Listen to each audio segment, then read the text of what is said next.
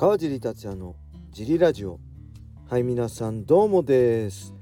えー、このラジオは茨城県つくば市並木ショッピングセンターにある初めての人のための格闘技フィットネスジムファイトボックスフィットネス代表の川尻がお送りします。はいそんなわけで今日もよろしくお願いします。今日はね金曜日でしょ。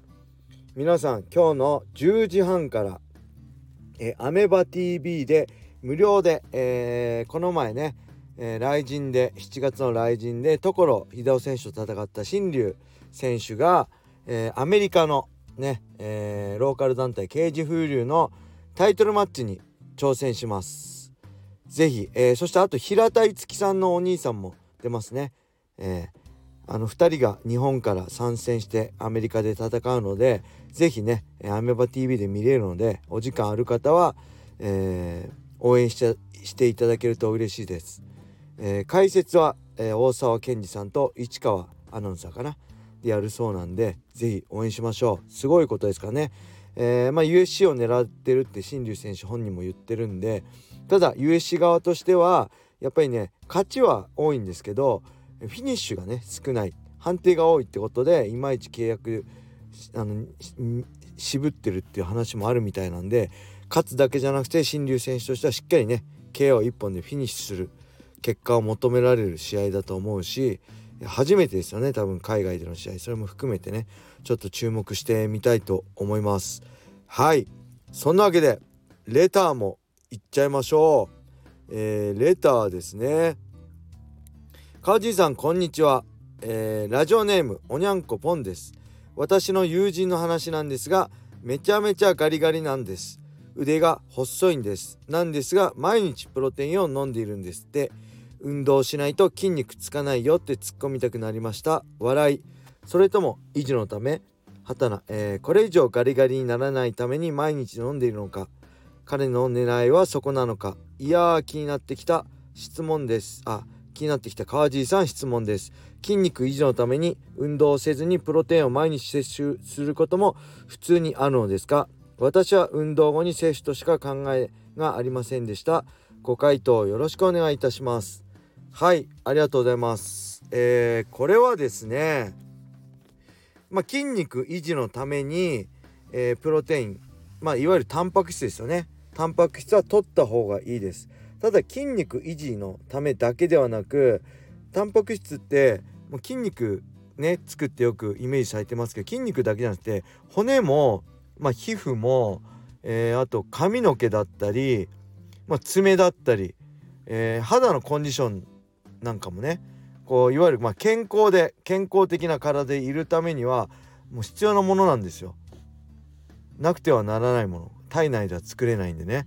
なんで食事としてね摂取しなきゃいけないんですで特にねこれスポーツやってる人はタンパク質量って気にしてるじゃないですか大体格闘技に限らず。ただ一般の人ってあんまタンパク質量気にしてないんですよね。例えば朝トースト1枚とコーヒーとかお昼はうどんとか、えー、で夜は結構がっつり食うとかそういうの人多いですよね。パスタとか。そういった明らかにもうタンパク質量が足りないんですよ。えー、っとねタンパク質量はどのぐらいかな？体重1キロあたりまあ普通のスポーツやってない人でも、まあ、1.2から、まあ、1.5ぐらい必要だしちょっとダイエットしたいんであれば有酸素とかして、まあ、トレーニングとかしてるんであればまあ 2, 2グラムぐらい取ってもいいですねだから体重まあ60キロの人は、えー、1.2グラムだと6に72グラム取った方がいいし、まあ、筋トレとかしてるんであれば60キロだったら6に 120g 取った方がいいってことですよね。でこれやっぱパンとかあのパスタとかそういうのばっかり食べてると圧倒的に足りないんで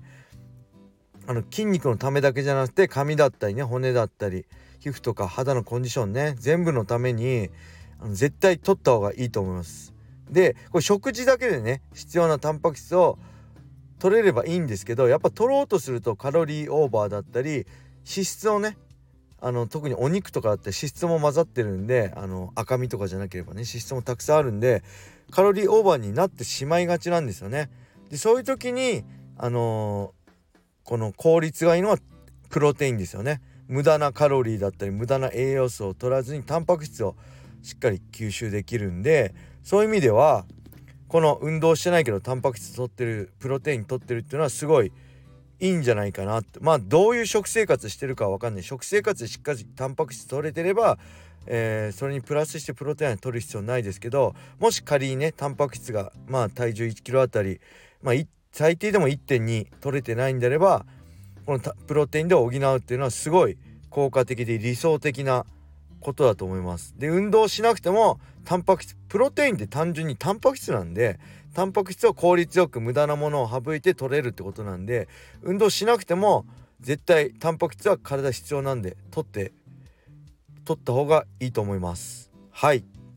そしてもう一個いきましょうか。似たような体のサプリの話ですね。えー、はいどうもです、えー、バルクスポーツのプロテイン試してみます。ところで川地さんは EAA は使っていますか？使うとしたらプロテインの使い分けはプロテインとの使い分けはどのようにすればよいと思いますか？お話お聞きしたいです。よろしくお願いします。はいありがとうございます。えー、まあさっきのねタンパク質の話も今回の EA の話も僕専門家じゃないんで僕はね MMA の専門家なんでサプリメントだったりね体のことの専門家ではないんで僕の話を鵜呑みに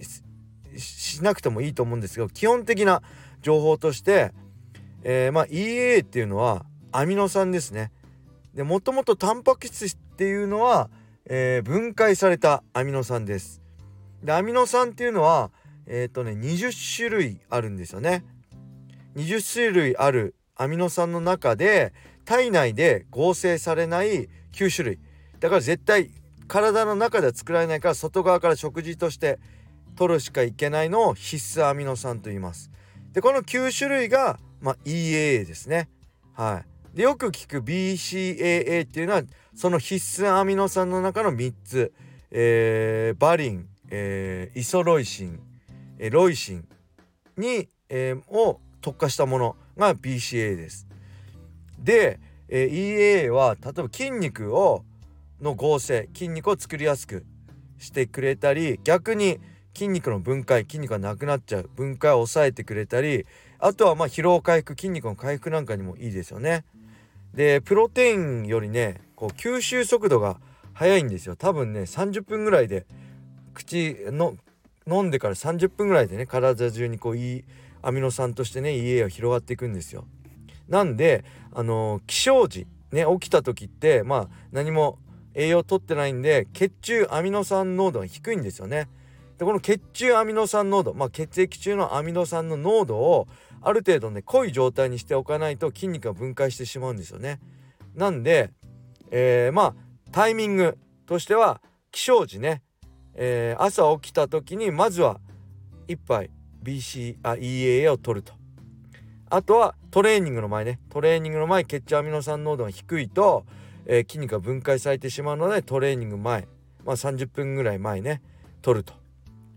ということでいいと思います。あとまあ練習中にねあのー、ドリンクとして、えー、取る人もいますけどこれよほどハードなトレーニングで例えばプロ練習とかねプロの練習とかで長いまあ1時間超えるような1時間半とか2時間とか超えるような練習であれば